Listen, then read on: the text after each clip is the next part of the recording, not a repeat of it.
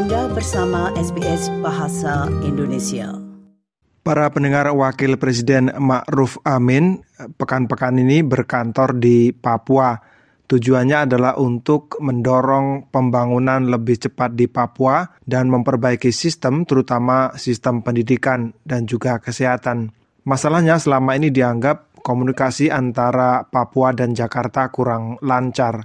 Tetapi apakah upaya ini sudah tepat? Kita akan mendiskusikan itu dengan Ibu Sriani Bayati, seorang ASN di Jayapura yang pernah bekerja di Badan Litbang daerah setempat dan cukup mengetahui bagaimana persoalan-persoalan yang dihadapi oleh daerah. Dan berikut ini perbincangan selengkapnya. Emang kalau untuk mau bilang soal pendidikan di Papua itu pendidikan di Papua itu kita nggak bisa bilang hanya kita mempersalahkan negara saja. Kita nggak bisa bilang bahwa negara tuh dia salah, gitu. Tidak. Tapi kita kembali lagi ke dalam lingkungan, tuh lingkungan masyarakat Papua yang memang tapi udah terbentuk gitu loh, udah terbentuk uh, dari lama gitu bahwa sistem sistem uh, sistem baik sistem pemerintahan yang Indonesia buat itu kan selama ini memang menekan menekan orang asli Papua untuk untuk sulit mereka untuk berkembang seperti itu. Sulit untuk berkembang dengan uh, apa namanya luasnya dengan geografinya dengan sistem apa namanya dengan sistem yang sudah dibentuk gitu kan sistem yang sudah dibentuk. Akhirnya membuat dahulu dan suka ini bahwa pendidikan itu belum belum terlalu penting. Hmm. uh, pendidikan itu tidak dianggap penting gitu loh oleh masyarakat asli ya masyarakat asli Papua jadi Gimana, kendalanya Pak? kompleks ya, um, pendidikan. Iya, kendalanya belum. kompleks. Hmm. Itu sistem harus mulai dibangun dari dalam keluarga, gitu kan, keluarganya dulu. Keluarganya itu ya setidaknya orang tuanya, uh, bukan bukan setidaknya, tapi orang tuanya itu juga harus berpendidikan, gitu. Hmm. Orang tuanya harus berpendidikan. Lingkungan yang mereka tinggal juga mereka tinggal kan kita ini kan dulunya gitu loh bukan dulu sampai pada saat ini tuh sebenarnya orang Papua itu masih masih apa sih namanya mereka itu dipaksa gitu loh dari sistem yang sistem mereka itu dulunya berburu bercocok tanam ini terus dipaksa mengikuti pergerakan gitu mengikuti pergerakan apa namanya teknologi yang tiba-tiba masuk sedangkan orang di barat udah duluan gitu orang di Indonesia barat ini sudah duluan. Kami di Papua ini dipaksa gitu loh untuk mengikuti teknologi yang uh, teknologi yang dibawa oleh uh, dari apa namanya dari Indonesia bagian barat gitu. Dengan kami punya geografi dengan lingkungan yang masih masih apa namanya masih apa, tradisional gitu, masih tradisional. Hmm. Kami punya orang asli Papua nih istilahnya dipaksa gitu. Dipaksa untuk mengikuti sistem yang sudah canggih ini. Artinya gitu. kalau misalnya mm-hmm. kendala geografis tadi misalnya pemerintah daerah menyediakan sekolah misalnya SD atau SMP itu, iya. sementara anak-anak Papua mm-hmm. ini berjarak sangat jauh dari lokasi sekolah. Dari itu. rumah menuju HA ke sekolah jarak. Hmm. Terus guru, guru ini kadang eh, guru-guru ini ditempatkan di Papua eh, guru-guru entah itu mau orang asli atau orang pendatang yang datang, mereka hanya menjadikan guru itu sebagai batu loncatannya mereka, sebagai tempat untuk batu loncatan saja, hmm. gitu.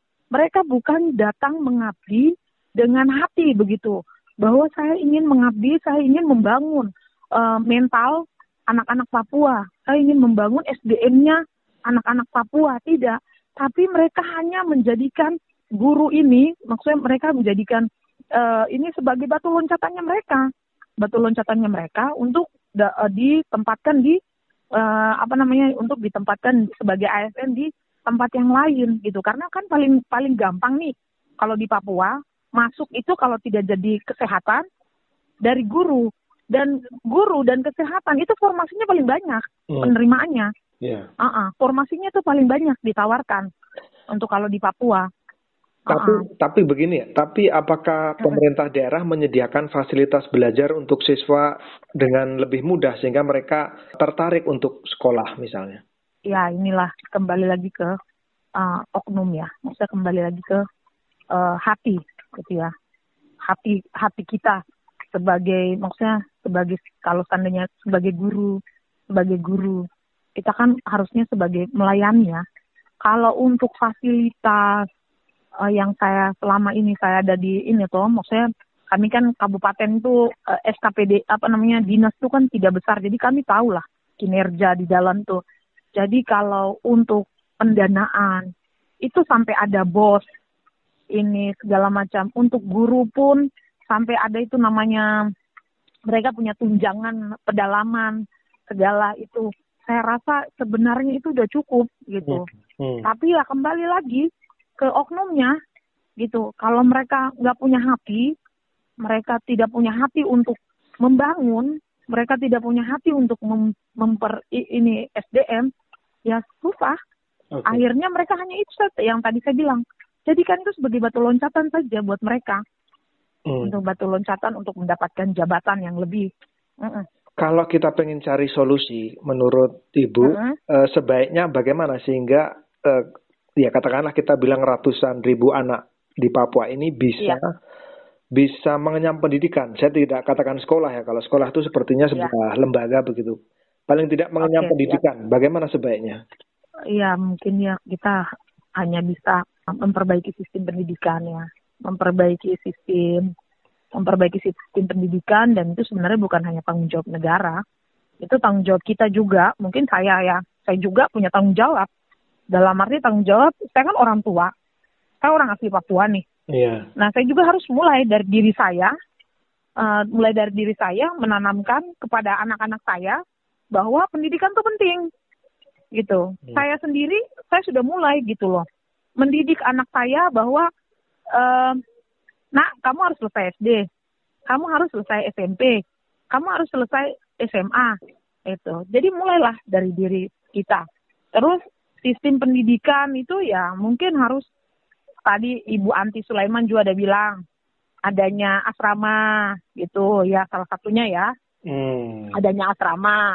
Mungkin pemerintah daerah juga uh, mengawasi juga mengawasi apa sirkulasi apa namanya sirkulasi untuk banyaknya beasiswa. Karena se beasiswa itu kenapa sering ada mandek-mandek itu? Karena ganti pejabat ganti ganti pejabat yang pengelola beasiswa baik otsus maupun mungkin beasiswa dari kabupaten itu ketika pejabatnya ganti di situlah ada terjadi kecurangan ada terjadi uh, manipulasi keuangan itu. Nah, kita sebenarnya harus uh, kita sebagai orang tua harus mulai memperbaiki uh, kita punya diri dengan uh, menun, apa namanya mengajar atau ini untuk kita punya anak-anak. Tapi kalau sistem pendidikannya mungkin kita ya itu tadi dengan asrama, dengan asrama-asrama supaya mempermudah mereka. Terus adanya sekolah-sekolah yang kayak Yohanes Surya, hmm. Yohanes Surya mereka datang ke Papua mereka ini kita kita didiklah mereka di situ terus kalau untuk di Papua sendiri memang kalau yang bagus yang bagus itu adalah sekolah-sekolah yang dikelola oleh pihak swasta uh, sekolah-sekolah yang tapi kalau sekolah-sekolah yang dikelola oleh pemerintah itu memang situasinya sangat bobrok gitu. Yeah. Karena itulah sebenarnya bukan karena ininya, tapi karena oknum karena oknum yang mereka tidak mempergunakan, mereka tidak punya tanggung jawab moral untuk bagaimana nih mendidik sumber daya manusia, sumber daya manusia orang asli Papua untuk menjadi lebih baik. Betul. Itu saja. Balik lagi ke hmm. soal komitmen guru di lapangan akhirnya ya. Iya, begitu. Kembali lagi ke komitmen, komitmen guru-guru. Uh, karena kan dana itu banyak sekali, dana itu sangat banyak gitu yang diperuntuk dan dana itu yang dikucurkan itu paling banyak itu dihabiskan di kesehatan dan pendidikan. Para pendengar Ibu Sriani Bayati, seorang ASN yang pernah bekerja di Badan Litbang Daerah di Papua dan tahu betul apa yang dihadapi oleh provinsi itu dalam pembangunan yang dilakukan saat ini. Tantangannya tentu banyak dan barangkali keputusan Wakil Presiden untuk berkantor beberapa waktu di Papua saat ini menjawab berbagai tantangan itu. Terima kasih, selamat berakhir pekan dan sampai jumpa kembali. Sukai, berbagi, komentar. Ikuti SBS program Bahasa Indonesia di Facebook.